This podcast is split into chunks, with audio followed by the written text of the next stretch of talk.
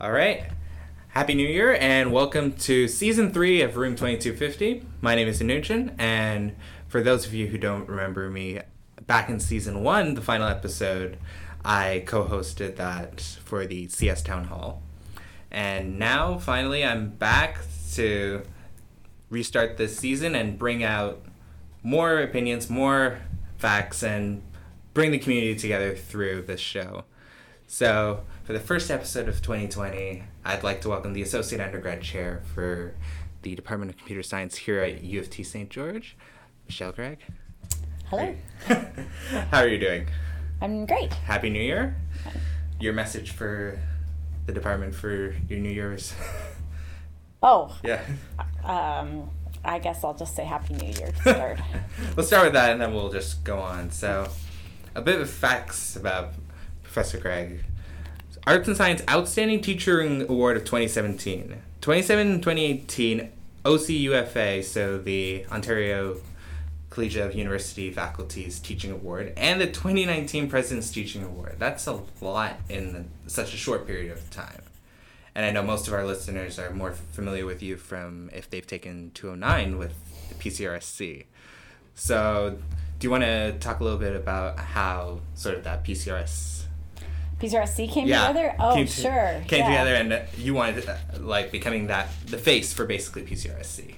I didn't intend originally to be the face for, for that, um, but it was a really fun project. Um, I, uh, I really like that course. I love teaching C, and uh, the hard part about making all those videos was that I wanted to make something that would get used by not just me, but by other people who would teach the course after me or beside me at the same time.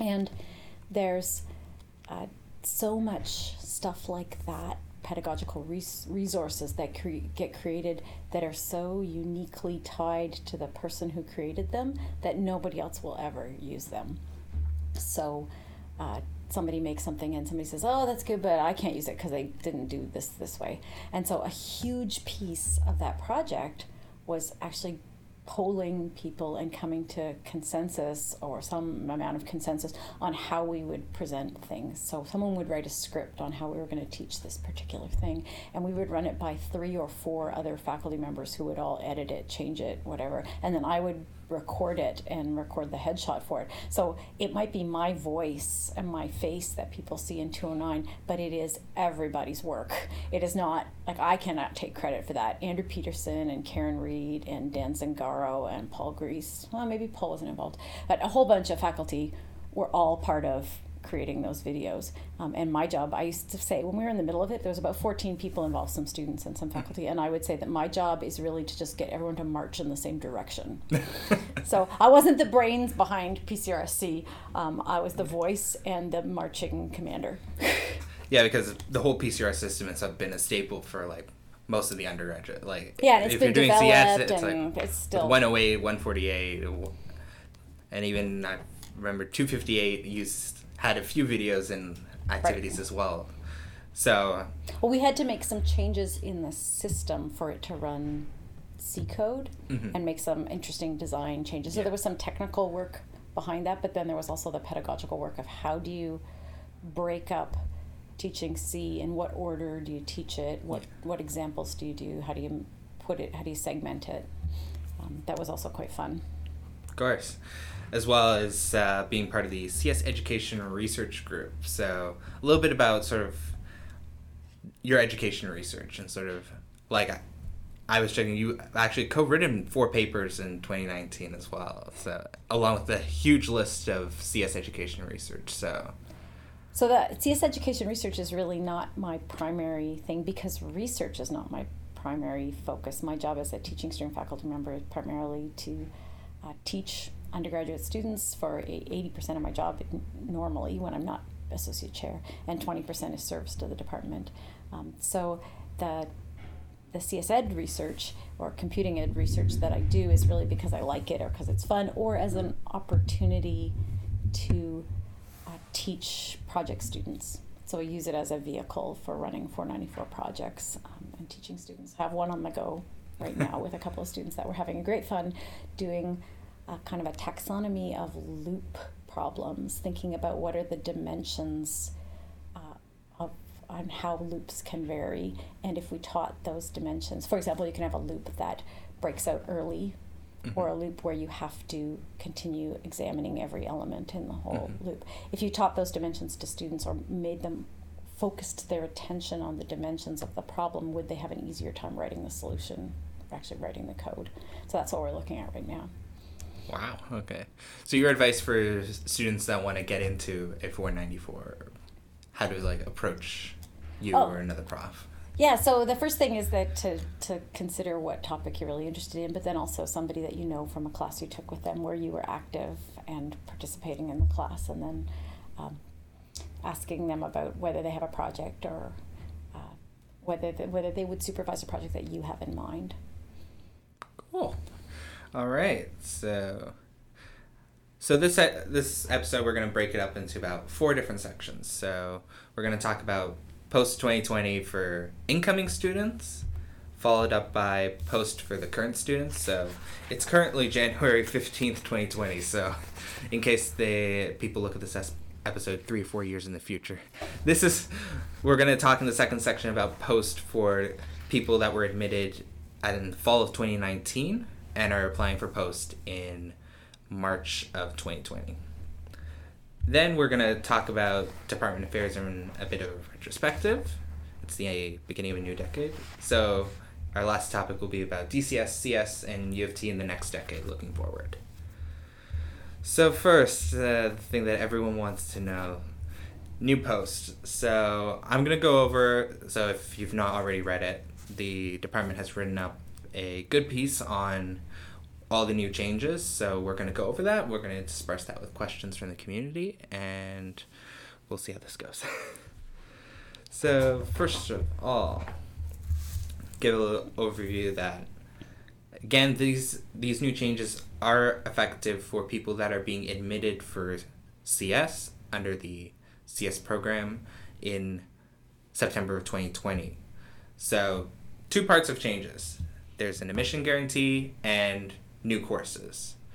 So, everyone in the Comp 1 admission category are guaranteed a place in the CS specialist, major, or minor of their choice after first year, provided that they've met this certain condition. This has been made to eliminate competition among Comp 1 students for positions in the department's undergraduate programs. The department's hoping that this will improve student well being by being a strong sense of community among the cohort and reducing their stress.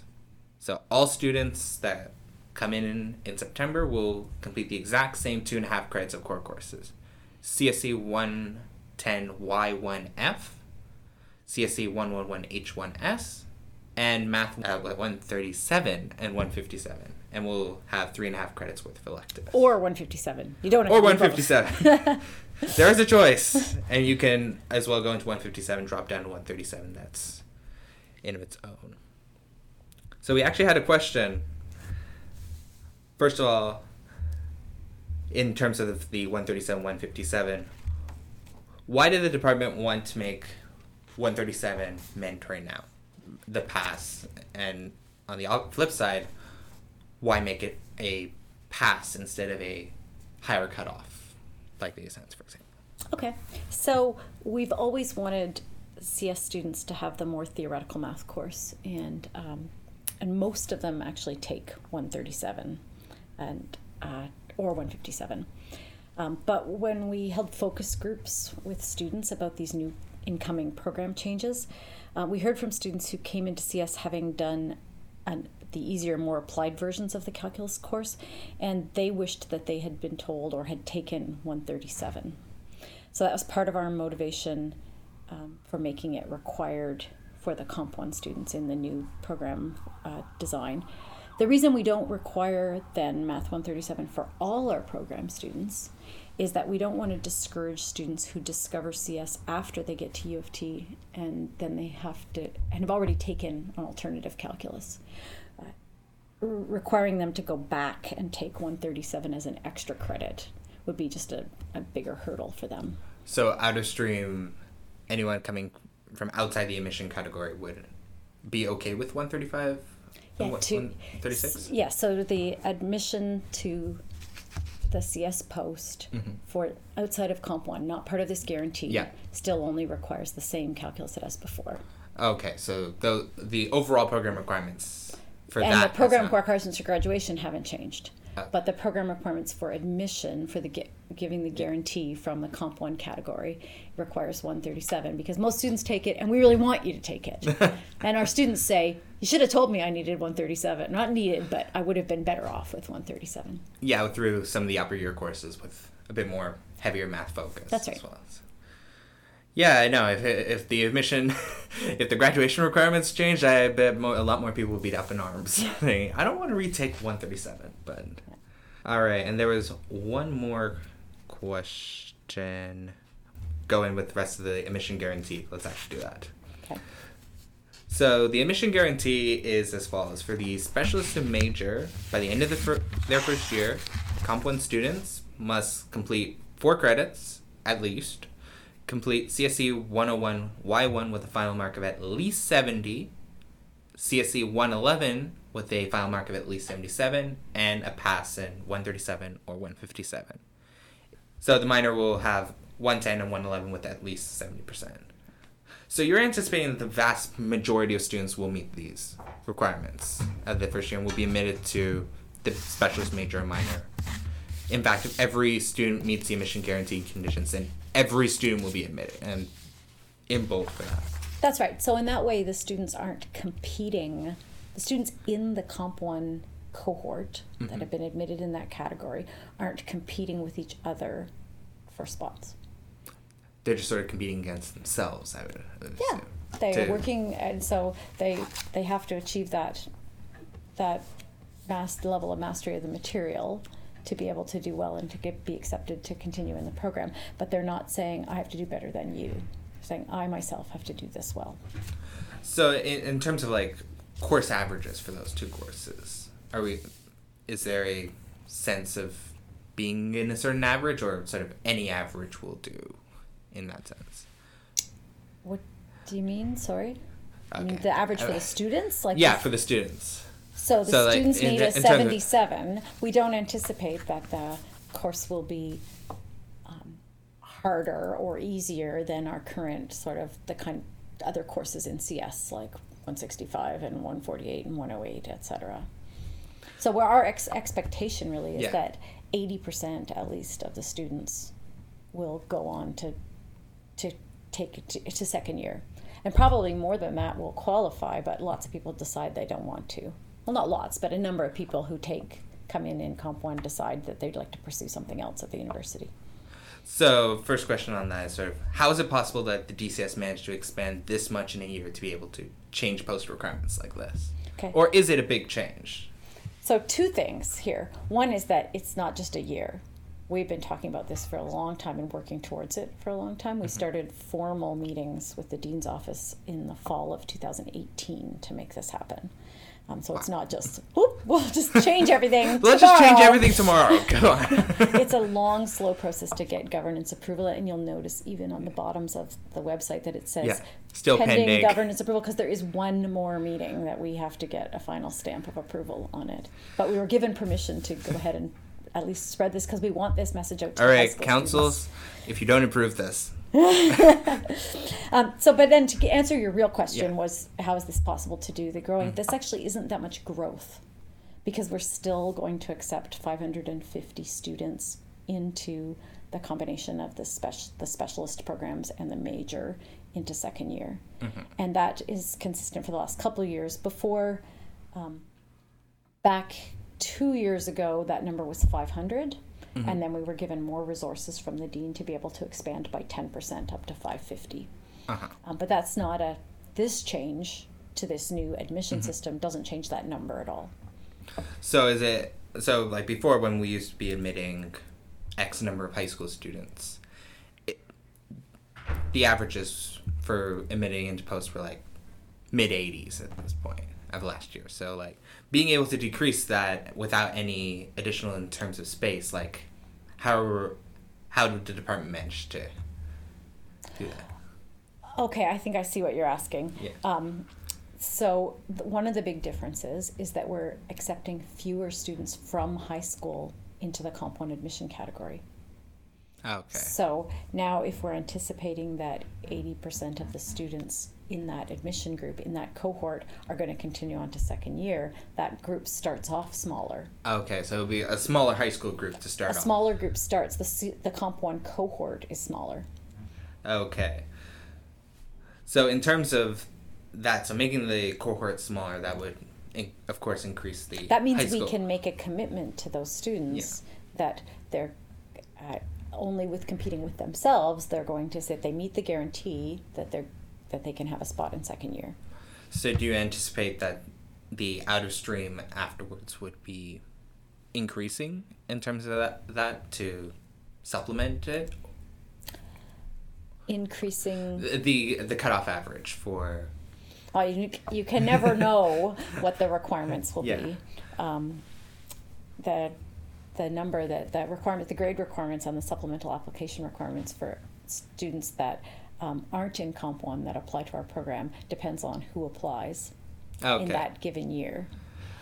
So then I guess the other question we had here is true that half the spots are to be reserved for those coming direct from high school and half for out of stream via that supplemental application? Right. I assume that that's Yeah, so it was no taken out of context. Yeah, so no spots are ever reserved. Um, Okay. But we're accepting about 340 students into the Comp 1 admission category.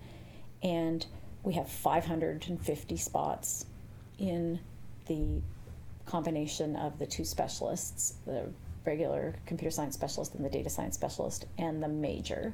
Mm-hmm. And that's the same as it was before. And so if we're right that about 80% of the students will meet the guarantee and want to continue, and Yeah. 20% of them either won't meet the guarantee or will decide they want to do something else, then that would be about 275 students coming from the cohort carrying on into second year, which would leave about 275 spots for students who weren't in Comp 1. And that's about the number that have been coming into our program from the um, from admission categories other than Comp 1 in past years. So we don't really expect that the requirements should change that much on that those same students. There should be about the same number coming in from that source. Okay, so so the, the varsity sadly got sort of mistook the comment in that sense of saying fifty percent, but at least it would be the department hopes. Yeah, our expectations, our guess is that it should approximately be 50-50. approximately. Um, but let me emphasize, right, Yeah. that if all the Comp 1 students Get in that got in and decided that this is where they want to be because they've developed into such a tight cohort because of the efforts we're putting into building the community, Yeah. um, then they would all get in, and if uh, then that and that's still like even if everyone from comp one got in, that's That's 340. Three forty, which is That a little over sixty percent. 210 Yeah. for for coming in from other sources. At least thirty or more percent Yeah. of out of stream students to be able to come in. So we've skirted around the supplementary, supplementary, supplementary. Sure. So let's talk a little bit about the high school supplementary. We had one high schooler, I, I'm pretty sure that this is a high school student, right in saying, so they're kind of confused about the supplementary question. It's just four kind of, in their words, irrelevant questions. But they thought that supplementary application is where you put down your extracurricular activities and uh, being a way to differentiate us, uh, differentiate them from the competition. What are your expectations of what you want the supplementary to do, or whether this is a DCS thing versus a arts and science? Oh, okay. So first of all, let me say it is an arts and science supplementary. So they control um, the faculty office sets what the supplementary is and grades it and makes the decisions about it. Um, but I can tell you some stuff about it. Yeah. Not entirely, but um, so some universities do ask for extracurriculars directly, and even some parts of this university do. I think engineering does. Um, and students submit a sort of a laundry list of the things that they've accomplished, the things that they've done. And one of the reasons that we haven't gone this route is that we want to know about the qualities of the student we are admitting, not just the opportunities that they've had. So, students who come from privileged backgrounds are hugely advantaged by that, that sort of supplemental. Mm-hmm. They've had all sorts of opportunities to do exciting sounding things. But a student who's grown up in a rural community or uh, had to do farm chores or had to support their family or um, look after their young, younger siblings, they may have developed the same sort of personal characteristics that we're looking for that will help them succeed at university. And we want to give them a chance on this. I think we want to, um, and I know that arts and science has given them a chance to express that um, and show that sort of thing in those questions.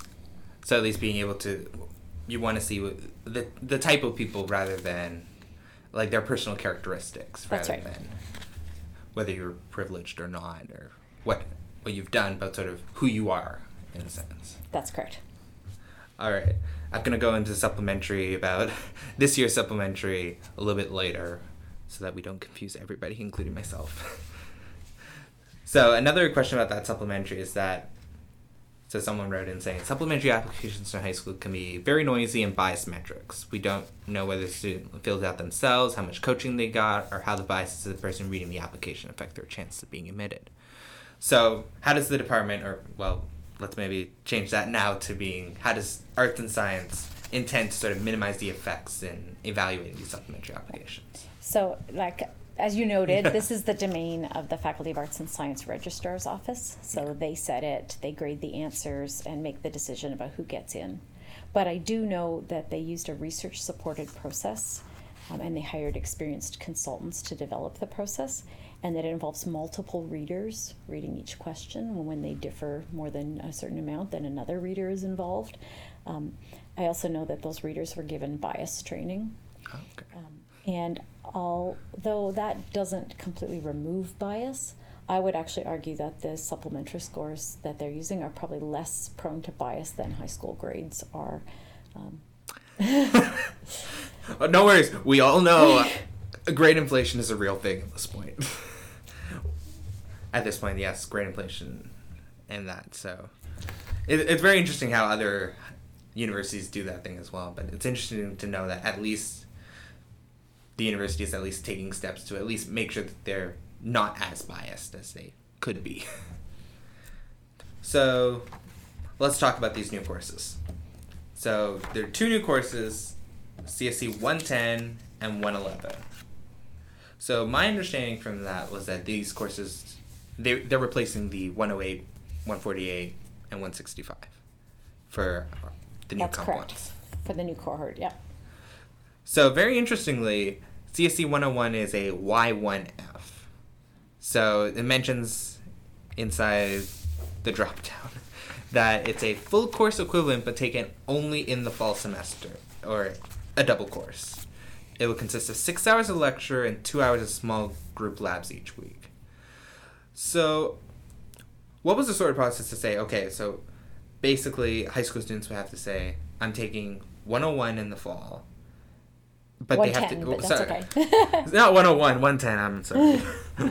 CSC 110 and say, okay, that's taking basically two courses. That's replacing like my 108 and 165 or 148, 165 if people currently have well, remember, they're not, they haven't even been here. So they're not Yeah. thinking of replacing other courses. Yeah, they're yeah. just saying that's taking two of my five slots. Yes. I'm going to take this course that is a typical first year course load or a full year course load should be. a, for typical first year student should take five courses in the fall term Yeah. at like five half credits but um, and so the new cohort will take one of the two of those five will be 110 y1f and then one will be their first half of 137. 137 or 157 and then they have two electives of their choices. so they're going to spend three fifths of their time with the same people in a cohort um, and Get ready to make friends, people. that that's part of the motivation for it is that we really Yeah. wanted the students to have the very same people be the same group the same instructor and build a much stronger community where they can help each other and really work together and learn to work together So this one is combining both the practical Python program with the theory. So, or that I'm saying that correctly, right? So, yeah how did that sort of come around to say, okay, let's let's merge these together into like one one course in a sense. So, to me, it's like it's a very unique thing, like of course to combine both practical and theory so deeply and knowing those two contents. Yeah, we're super excited about that because we think it will be really great for the students to learn the theory and learn the programming right hand in hand so that they're learning at the right time instead of saying, well, in your other course, you ought to be doing this right now, or has your prof in this shown you this thing yet because it Mm-hmm. connects, but instead saying, here's an example, and now we'll do the analysis of it or, or right Being at the same to, time to meld that theory and practical. one of the reasons that we couldn't do that before was because people take 108 and 148 for lots of other programs at this university. Mm-hmm. So other disciplines require learning to code. They don't need to know propositional logic. They don't want to know the content of writing proofs in 165 because they don't really want to know computer science They, they just want to know know programming and so we couldn't put that level of theory that great integration into all of our first year courses but when we realized that we were going to make separate courses for this cohort and that we were still going to offer 108 148 165 then we were free to design the new 1.5 half credits of courses to design design them specifically for students who wanted to be in CS who would take all of that material and know that. And then we were we sort of took off the constraints of you have to put the programming in one course in one piece Yeah. that someone can do it without the other piece um, and we took all the learning objectives for all the courses and said if like forgetting everything else if you have these students for this many hours how is the best way to present this material and to teach it and then we had lots of So other being able to too. sort of utilize the fact that they are taking 160, they, they, they are will, they the- will be all doing of them the were doing the same 1.5 Same courses and they're all ga- aiming to continue into being a computer scientist. And being able to sort of not be constrained by the fact that oh Yeah, this oh, is they a might- programming course and this is a yeah theory because in our other courses we have students who um, are taking some completely different they're taking biology but they would really like to learn to code. And so when you're designing 108 you're thinking okay some of this class are people that want to be software developers and some of this class are people who this is their only computer programming course they will ever take. And so you're you're fighting trying to meet the Balance the balance that's the right balance the needs of of those two groups and many other groups. There are a number of reasons why people take courses. So for every high schooler listening the site has a sample timetable.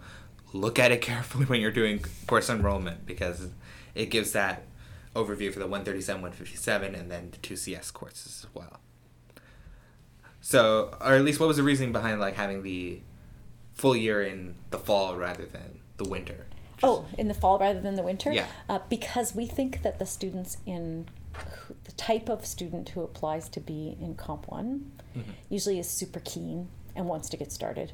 And it would be a really slow start a disservice if, if we only had, th- we wanted to have 1.5 in total. Mhm. And if we put the 0.5 in the fall and Yeah. the one in the winter, then the 0.5 in the fall wouldn't even finish all the 108 programming material because you'd have it plus a bunch of theory. Yeah, yeah, yeah. And it would be just such a slow start for people that are keen and want to get going. yeah, yeah of course Um, we did discuss it at length yeah because the small disadvantage to that model is that if students are having trouble adjusting to university, it's a lot of it's a lot of work a lot of work very soon. yeah And so, for the high schools who are lis- high schoolers who are listening, you need to come prepared to put in two course loads worth of homework. Yeah. For this this is a double course. I think it's a, that that mindset of like even just like beyond university course like like high school you would never get like a sort of this sort of double class. That's more and even even in university setting this is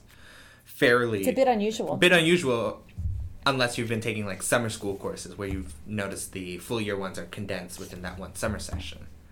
Similar in terms of that. But it, it's going to be an interesting way for high schoolers to sort of cope with that ability. And I, I'm seeing from here, from what I'm reading, is that at least the department's trying to make sure that with the faculty advisors. yeah, that's exactly why partial partly why we have a faculty advisor assigned to that cohort so that they can be right Make sure that they're be there to help students get off to a good start Get and continue. good start. So we've sort of jumped around a lot on that. So So what happens to students who want to skip 108? So to Okay. me, when I've seen it, it's like you've got the people that will take 108, 148, 165, so 108 in fall semester, and then 148, 165 in this the winter semester. And then you got those some people that are like, okay, no, I already have the programming experience. Let me go directly into 148, 165, and then do like 207. And then there are some that are take 207 or 240, like that in the winter. So there, um, I put a lot in all- that one, sorry. That's okay. so nothing's changed for students who are not part of the Comp 1 cohort. So other students at the university could still take 108, or they could still say, I know some coding and I want to take another programming course, but I took one in high school and I want to start right with 148. Um, so there's no, uh, and there's no 108 for Comp 1 students. They don't even, there's no 148, there's no 165. They Yeah. don't, they're not allowed to take those courses. They have to Yeah. take 110 and 111. So um, probably the question you Yeah. actually wanted to ask me is not what's happening with one, what about the students who don't want to take 108, but what about students in Comp 1 who already know how to program? yes. um, how are you planning to accommodate them at the same time as the students who know all kinds of programming? Yeah.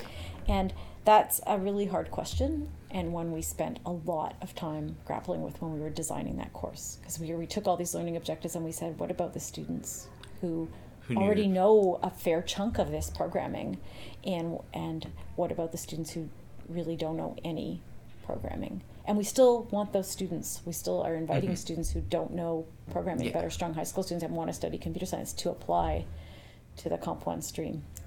Um, so it's getting rarer to find a student who knows no coding and wants to be in computer science because there are lots of online opportunities to learn some, Yeah. but there are still students who come from schools that didn't offer any Well, yeah, which science is which is really no surprising to me that even in like today, it's like there are still high schools that don't offer. there's lots. High schools are really uh, constrained for resources, in Yeah. particular qualified teachers, Yeah. and so High school teaching does not pay as well as industry. Maybe. yeah, and and uh, all kinds. There's of a lot of stuff. Um, but so the, the fact is, though, that we Yeah. will have students come in the Comp 1 cohort With no who- program. With, with very little programming. Now, we will encourage those students to try to do some online stuff over the summer, not require it. We'll still Mhm. start as if everybody has none in some sense, but to try to not be further disadvantaged to do some a little bit of online prep to, so they're a little more familiar. But more importantly, we'll start 110 uh, right kind of where 1 108 would start. Mm. But at the same time, there'll be theory stuff that starts in that very first week too, as part of integrated with it. And so I think the students that already know how to code will have it easier because they're Yeah. going to know some of it. Um, but they will also have things to learn to keep them from being bored in week one. And Oh. they're not competing in any way for Yeah. spots in the program, so it's totally in their interest to, to help the students around them to learn to co program, to build that Yeah. community um, by by working together with them on things. So like sort of like in terms of like content covering speed, like would it be very similar to like 108's sort of pace or would it be a more enhanced pace in terms? Well, by the end of the 1.5 yeah. uh, credits, we'll have covered the same content, so Same it can't be that much faster or slower. hmm Um, they, yeah, I think that's all I can say. So let me add Yeah. that we we really struggled with this and Yeah. grappled with this decision for a long time uh, because we know that streaming. By, Yeah. by streaming, I mean offering multiple entry points into your program is really good for students from underrepresented groups Yeah. that if um, if they have to start at the very same place as people who have had loads of other experience or maybe underrepresented groups just also correlates with having had less opportunity Yeah. and less previous experience so it's not that they're underrepresented it's that they've had previous less previous experience but those students benefit from streaming Yeah.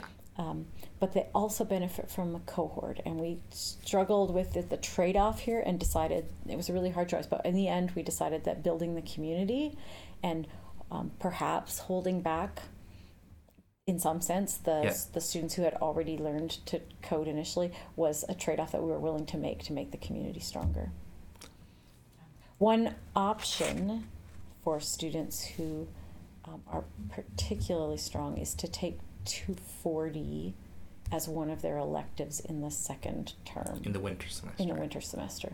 So if they're finding that um, They that have it- 110 was actually really easy for them and they did great and they're keen to move on, they can take 240 in the Well, winter. in in terms of a theory, pers- uh, in, in terms of theory, because Yes, two forty is a have a- theory course. yes, they will have Yeah. had a good sense of the theory because they'll have had half half of their 110 Yeah. will be theory and half will be coding. Yeah. Um, they'll be able to. So do if they're that. really keen on Yeah. advanced theory, they can take. the But- two. yeah. In terms of for programming, is there any options for them opening No, up? because they're still doing the They're still doing that. the one Prereq work. there's t- the reason they can go ahead with 240 in the spring is because it starts it also starts essentially from zero Right. because as but they can't go ahead with 207 because it requires 148. it requires 148 or 111 which Yeah, they're in the process of finishing Okay, so we've talked about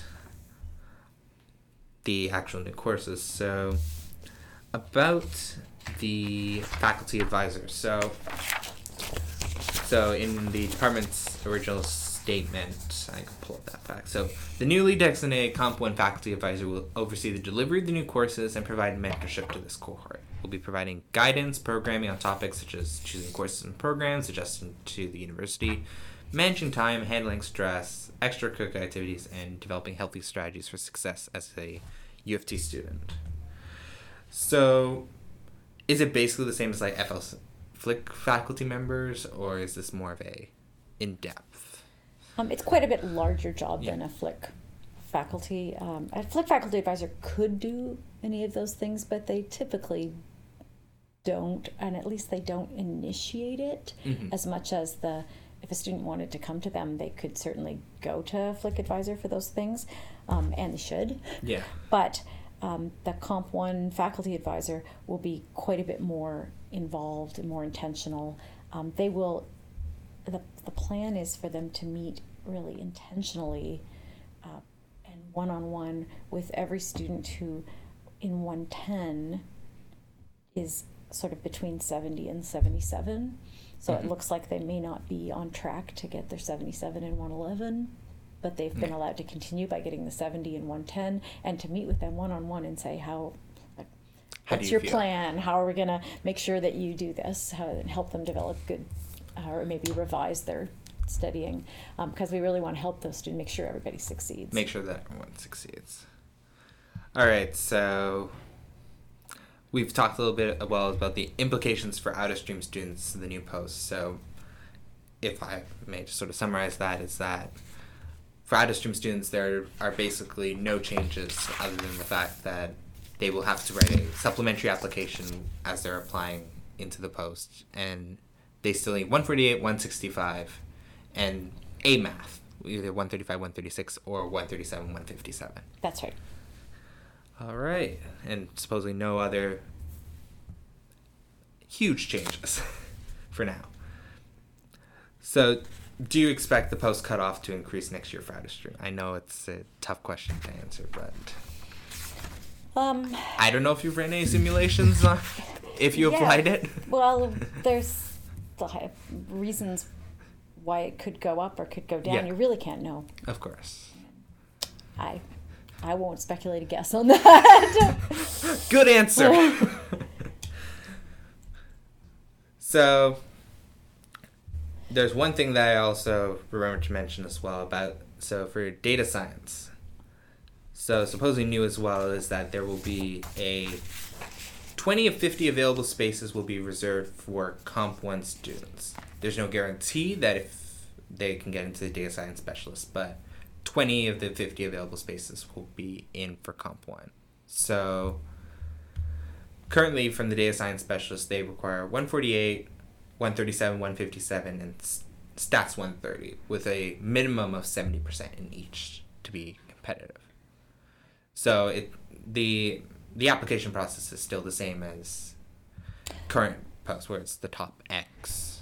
So for the for the data science program, Mm. it uses the, your uh, stats mark, Mhm. your math mark, or calculus mark, and then if you're in the Comp One cohort, your 111 mark, Yeah. or if you're not in the Comp One cohort, your 148, 148. mark, um, and we will, if 20 or more students from the Comp one stream. Comp One stream get the 70% in the stats and the math and the 77 in 111, then we will promise to admit at least the top 20, Top 20. from the Comp One cohort, even if the calculated average of the three marks is higher for more than from, from students in the other admission categories. Oh. So we're trying to make a commitment to the students who come in the Comp One cohort and are hoping to study data, Data science, science. that um, they they can know that if they get the 70 in math and 70 in stats and the 77 in 111 that we will we would we would like to say then you can study data science. We Yeah. can't say that for sure because we only have 50 Data data, science science, spots. and so um, we can't say all 340 of you can study it if you meet this guarantee. And we and the data science, the people leading the data science program still want it to be um, open to students who didn't really want computer science at all. Yeah. Um, really only wanted Or stats science or math or- like the yeah. students who come to study stats and then say, Yeah. "Oh, I'll take a computing course because I really want data science," and so they were they don't even want to don't want to guarantee fifty of the spots because they want Yeah. some spots for the other. So there's the, so the the agreement was that 20 at 20 least. at least 20 spots and maybe more because Maybe if more, the students if they in the cohort the other cohort. Uh, the, are, has high grades as Yeah. uh, high grades as the other ones then it could be more than 20 Lots of lots of options for first years coming in. It's a, it's a lot of information to digest. If CS, if high school students have any questions about these changes or that, who can they reach out to? They can reach out to our undergrad office, and there's a um, email I think on their website that Yeah. describes the changes. So yes, ug at cs.toronto.edu. If you have any questions about that, feel free to send them an email, and they'll get to it. Yeah, maybe not this week, as students that are currently here are still keeping that office extremely busy with course changes and schedules. One, 165 new section. Let's just leave it at that. So, enough about the future for now. We're already an hour into this episode, and let's continue. So, currently, the post for current students. So, this year, the department's instituting a new supplementary application for first years as well that are applying into the post. So, so currently there are a few new changes. So one is the supplementary application. Another is that there is only one application session that they can do, which is after an, I believe it's early April, May. yes. Yes. And so summer will only allow you to use those grades the following year. That's right.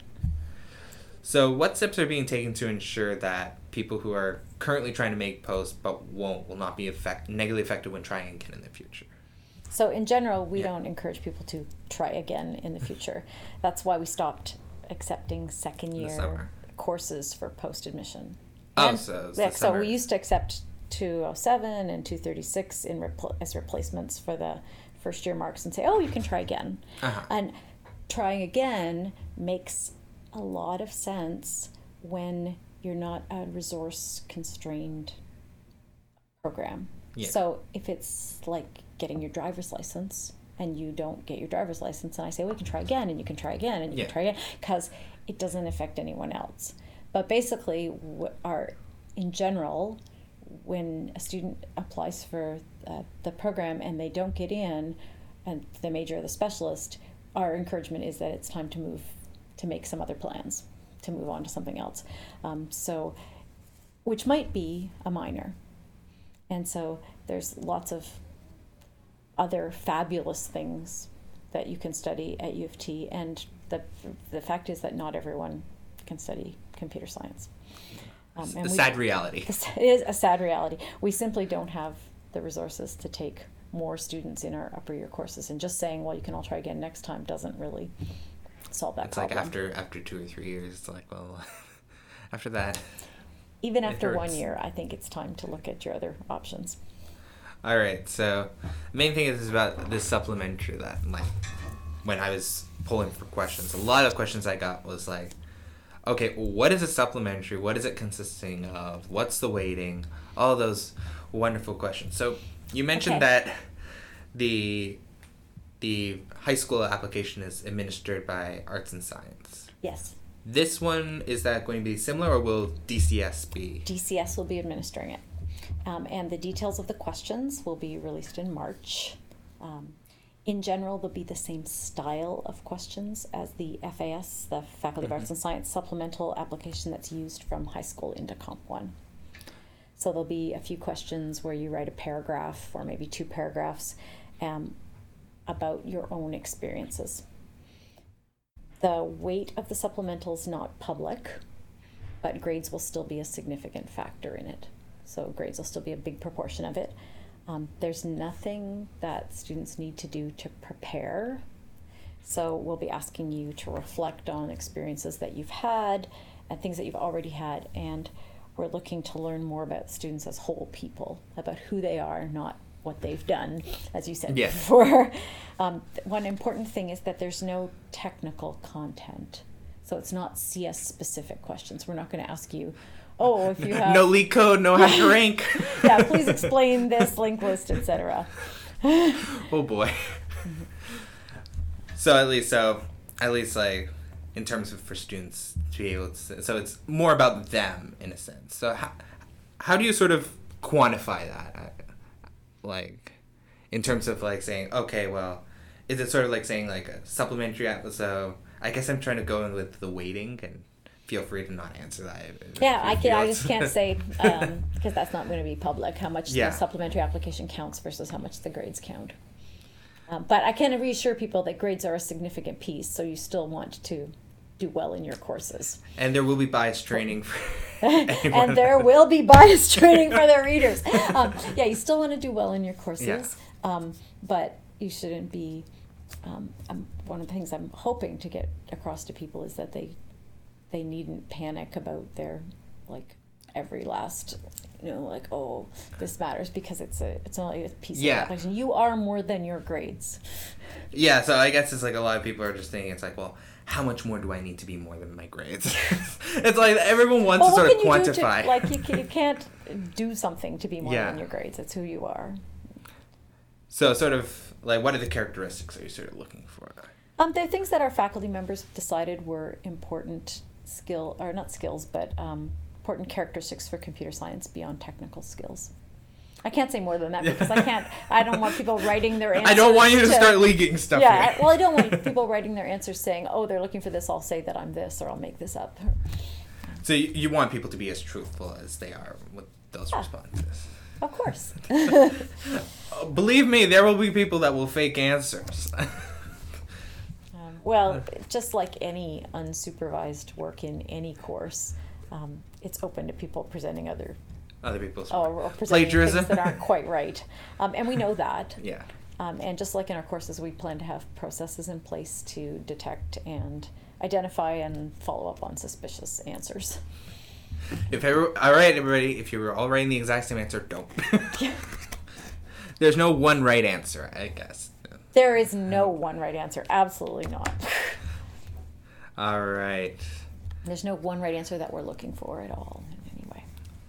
Anything else you want to mention about for this year's? No, let's. We got lots of. We've been long talking a long time, so. All right. So next, so next topic's about sort of department affairs and looking back. So a lot of questions that people have is like, how can they be involved with the department?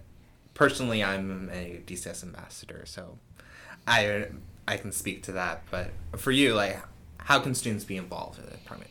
Okay, so you Yeah. mentioned ambassadors. That's a Yeah. great way to get involved. No, not everybody can do that. Not everybody can apply. Yeah. Um, or anyone can apply. And same with Flicks, which is the first year learning communities, or SLICs, the second year learning communities. If you're in first year now, I'd strongly encourage you to Apply for apply for a SLIC next year. Um, uh, separate from that, there's tons of clubs that you can join. If uh, clubs that are about particular interests, like the gaming club or the there's a board games and also an online games, Yeah. and they might be the same club. There's an undergrad research Research, yeah. association. There's an AI group that's quite thriving, um, and then on top of all that, there's the CSSU, the Computer Science Student Yeah. Union. And if you don't know of any of the other clubs, you could get your butt down there to the CSSU and say, "I want to be involved. What do I do?" And they'll get you involved in things. Come to the CSSU. There we go. That's the CSSU plug for Um, today.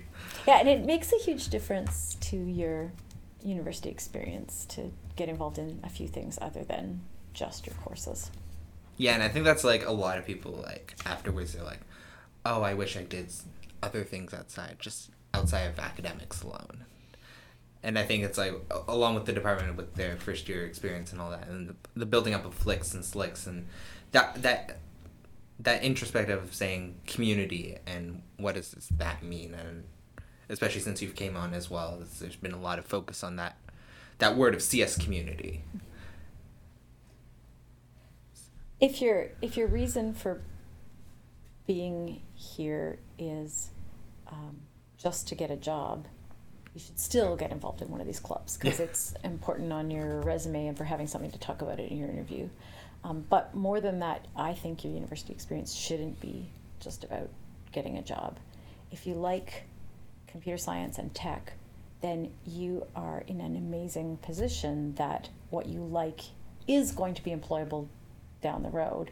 And so you should not be worried about that and instead be really f- focused on the on the enjoyment of learning the material and the spending time with the broader community and all the other amazing stuff that there is to learn at university.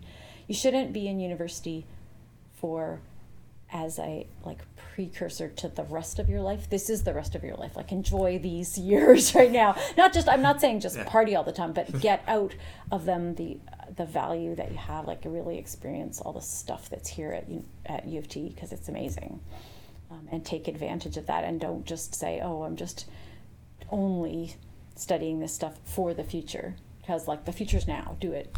Enjoy the it future is now. now Do it. Yeah, There we that's, go. A bit, That- that's a bit tacky. Maybe you could take that out. no, we're keeping that. it's good. So, in terms of flicks and slicks, so flicks are still happening for next year's cohort. As Yeah, well. I haven't quite figured out what to do about flicks for next year's cohort because the the cohort itself uh, Will will, be have much courses. of the components of flicks, but I think the flicks office and some of the materials they provide will still be relevant to the comp one cohort. And then I'm not sure about whether we still do a flick for people who come from other other fields. other disciplines because maybe they want to be together in the courses, but they explicitly came to U of T not saying I want to study computer Yeah. science, and so it isn't quite clear, and I that's still to be determined. Still to be determined on what we're doing with this. Slicks we're definitely doing next Flicks year. are still happening. All right. Yeah. Flicks, stay tuned. First years, we'll figure out. They'll figure out something. So, in terms of community, we have two more questions on community. So, that one kind of goes says, intuitively, what percentage of students enrolled in computer science programs do you think are interested in building community with other CS students? Versus how many are happy making friends through their college or other extracurriculars, or etc. And do you think this is worth thinking about in efforts to build community? So I'd like to thank whoever submitted like four questions. They were very good questions, including this one. Yeah, that's a great question. So, as I mentioned earlier, we're putting a lot of effort into building more community among the first year CS students with the hopes that that will translate into deeper community in upper years for that group. Um, but uh, I also I'm, I've been keen on developing community even in the like not just starting with the next guys that are coming in, but even Yeah. for you guys that are here Yeah. now, um, as evidenced by that call from our students a few terms ago for a Yeah. separate CS convocation. Yes. It's clear that many of our students want to make computer science their home. That is the pu- that is the community with which they primarily identify. Um, but this question's a good one because at the same time we're a really big group. There's like more than 3,000 computer science undergrads.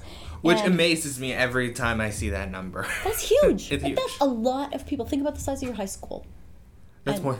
That's three times more- my high school. Yeah, three times. Like three high schools worth of students. That's way too And many so we can have a community within CS, and there still can be lots of students who have different interests. And so um, you don't have to identify with other CS students as your primary community in order to study CS or to belong here.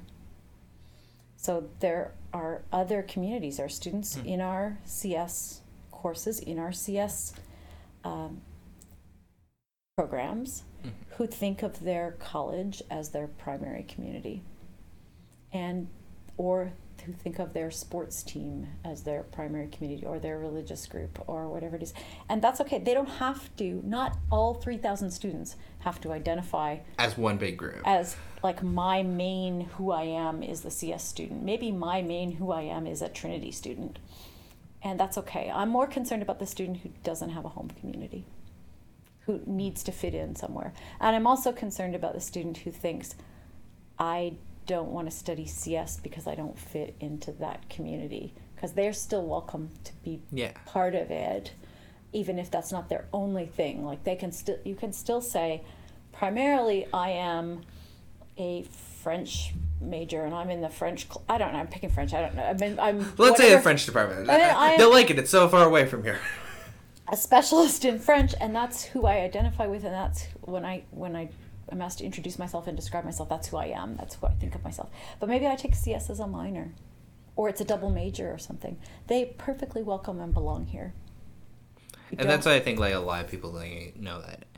Community is what you make out of it, and that experience of saying, like, sometimes yeah, a community doesn't find you. You've got to find that community and find what speaks to you. And I think that's a lot what, what people need to take into account. But good words, good words. So I, guess this is a student group that wrote in this question. So student groups looking to build community among CS students often face major obstacles in bureaucracy when trying to do things like book reviews and Bahen. I can hear the sighs already. is the department doing anything to streamline this process? Yes, we are. We- That's the most enthusiastic I've seen today. well, just because I have a really great answer for you. So we've um, recently created a staff position called the undergraduate program manager, and uh, Janine Hubbard started in that position in mid-December, and so she's responsible for basically all the non-technical aspects of the CS undergrad program. So anything that's not technical CS. Um, and in, that includes interfacing with our student groups and clubs. So, as you can imagine, our undergraduate program is complicated It's complicated. and big, and uh, th- more than 3,000 students, and profs and grad students, and courses and exams, and all kinds of other things. And so, Janine is just really just getting her bearings. She still had less than a month to be here. Yeah. But already she's started to meet with some of the clubs, and she will be uh, doing what I wished I could have done and never seemed to have time to do, which was to spend more time helping our various clubs with their, uh, Requests. well, or their direction. Their I'll, I'll still be available a little bit to do some advising where it touches on the CS side, Uh huh. but she's going to streamline all the processes about rooms and constitutions and funding and the things that don't require you to n- understand what a balanced search tree is. So where do they go for the balanced search tree? I'll do that. I like balanced search trees. All right. So I guess that leads into the next part of the uh, huge wait lists for upper year CS courses. So we got a few complaints about wait lists and amount of spots and course offering times for CS courses. Personally, the fourth year database course, which I'm sad is not available this year. And are you in fourth or third? fourth, fourth year. Oh, I'm sad. I'm sorry for you. Uh, I'm sorry for myself at this point. Um, okay, so uh, the the reason that we have huge wait lists in upper CS courses really is because the courses are so terrific. um, but seriously, many Yes. students uh, realize the value of computer science courses and want to take them. So Mm. we see our own students wanting to take more courses than are even required for their degrees. Yeah. I know there's a few students who are like, "Oh, I need one more credit to get this degree," but more than often is the case where students say, "Yeah, I've already met my degree requirements, but I want to learn about databases, and so I was hoping to take this other." Oh, the course." third year courses are like, especially the third year courses, where it's like, personally, it's like, for me, it's like, oh, I just need the one more half credit in the fourth year category, but I've already exceeded the third year category by like three or four courses. because there's so many cool a lot. courses, right? Yeah. Yeah. And so we're seeing our own students wanting to take more than they need to, which we're not really resourced to handle. But we've and we've talked sometimes about limiting our own students to saying you can only take this many because that's otherwise there's these long lists and people can't get in. Um, but we really don't want to do that. No. People pay extra We pay double. yeah. And so we want you to have access, Yeah. primary access to the courses. We also see students who aren't studying CS at all wanting to take our courses, and they are limited yeah. to only three, 1.5 FCEs of third and fourth year courses. Um, and that it's a lot of those Yeah. students on the wait lists. Uh, Oh, so- really? So it doesn't limit them beforehand, or, or, or, or I mean, like, are Um, Well, those people? waiting for courses and then hoping to switch from that course to another course. Like they still have to drop something else. Oh, okay. So it's like Yeah. they're they're taking like three or four, three or four like four CS things, but they can only take three. But they're all on the wait list. But they're on the wait list for the all- one they really want. So, so that's why they have the other and three. the reason that they end up on the wait list is because they have a less priority for they, lower can't sign up for courses until the people in the CS post have had their window to sign up. So um, the idea is to give priority that priority. to the students who are in the programs. In terms of the fourth year database course, basically we don't offer every course every year. And with the field expanding so much, there's all these new topics and new Yeah. courses, as you say.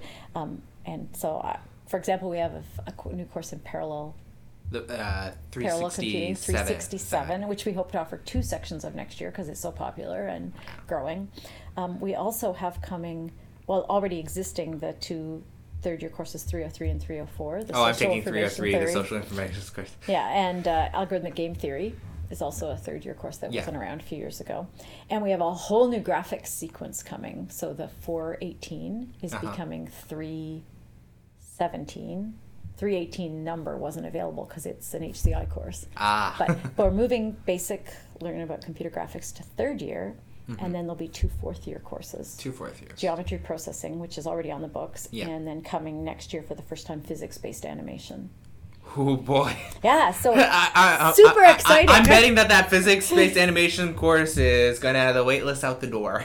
I'm calling it now. the interest for that course is going to be out the roof at this point.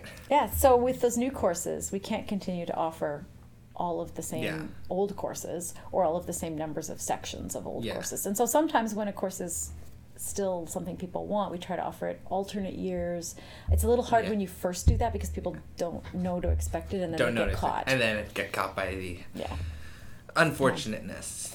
And so, part of the value of having such a terrific research department, such a strong department, is that um, we get these new courses like physics based animation in hot new areas from faculty that we hire. But um, Bring Pixar back.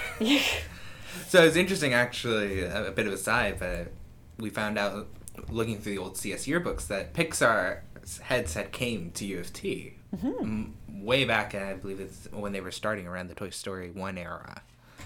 They came to U of T to actually do some talks about animation and all that. well, Bill Reeves is a graduate from here.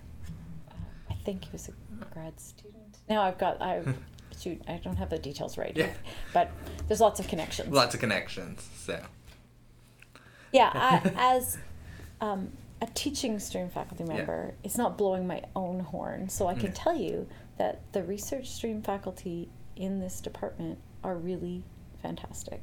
They are really top, world class researchers in all kinds of different fields across our department.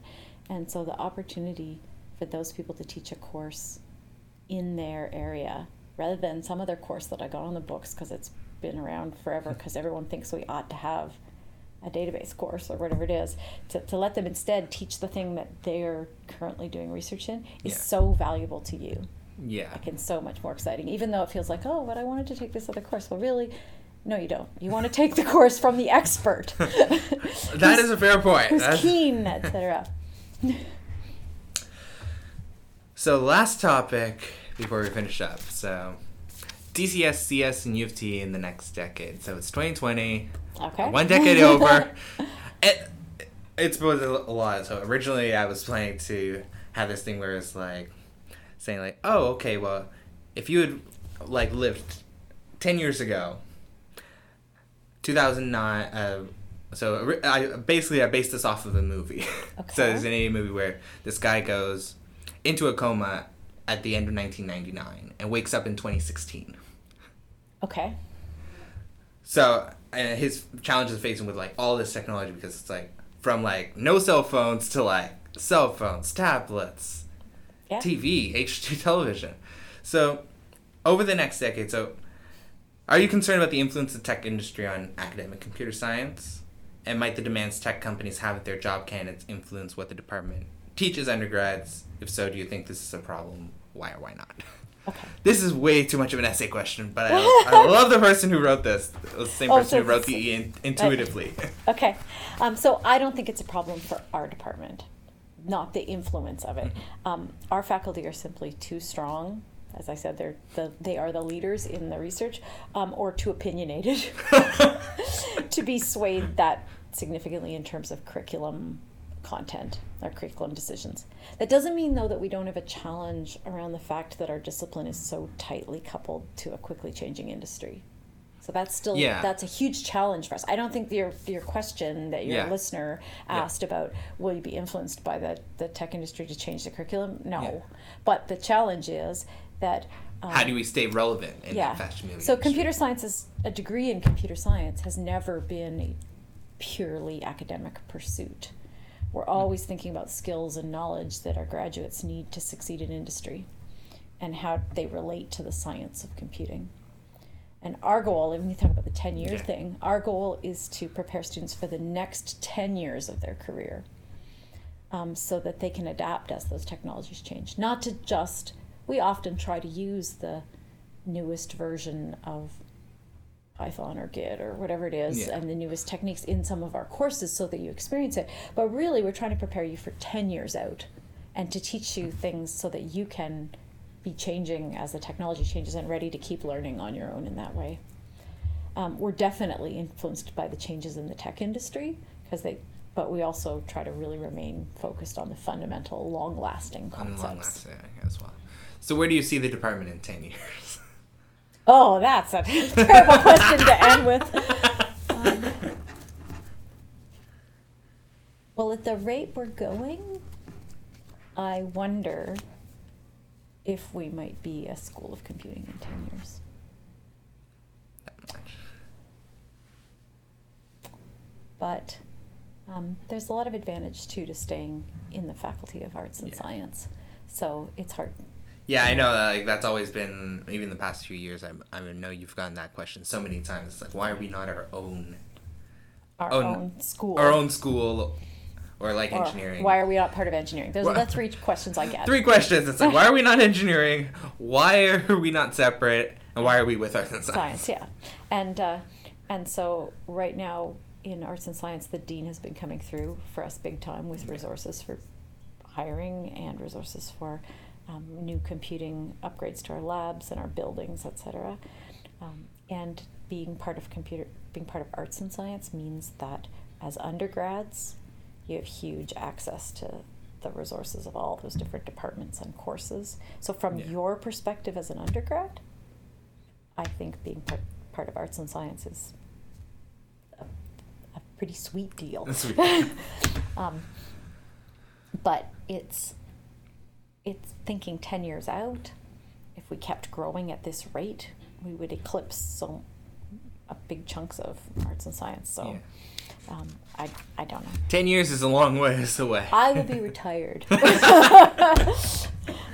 Well, thank you, Professor, for taking the time out of your busy schedule. I know this has been personally, it's like almost a two month process to get this fully up and running and being able to talk through it and being able to give people that whole perspective on what these new changes mean to them, to people going forward. Because I, I personally, uh, the reason why I wanted to really do this was that is that even as an ambassador, it's like I am supposed to be sort of like front line with what the department's trying to look for. But in the end, like students are the ones that are telling other incoming students. And if, if they're not as informed as we are, then people down the line get less and less information and sort of negatively affects. So at least being able to sort of explain to everybody and sort of gaining appreciation for at least because these are very substantial changes. And personally I believe that these this is a right step a step in the right direction for the department and for students' well beings in the future. So thank you and You're welcome. that's worth. All right, awesome. Well, this concludes the episode, and thank you everyone for listening. It's been oh about an hour and ten minutes, so got that through. If you have any more questions, you can always reach out to the undergrad office or Professor Craig herself. And we hope you have a great week. This is Nugent signing off on Room Twenty Two Fifty, Season Three.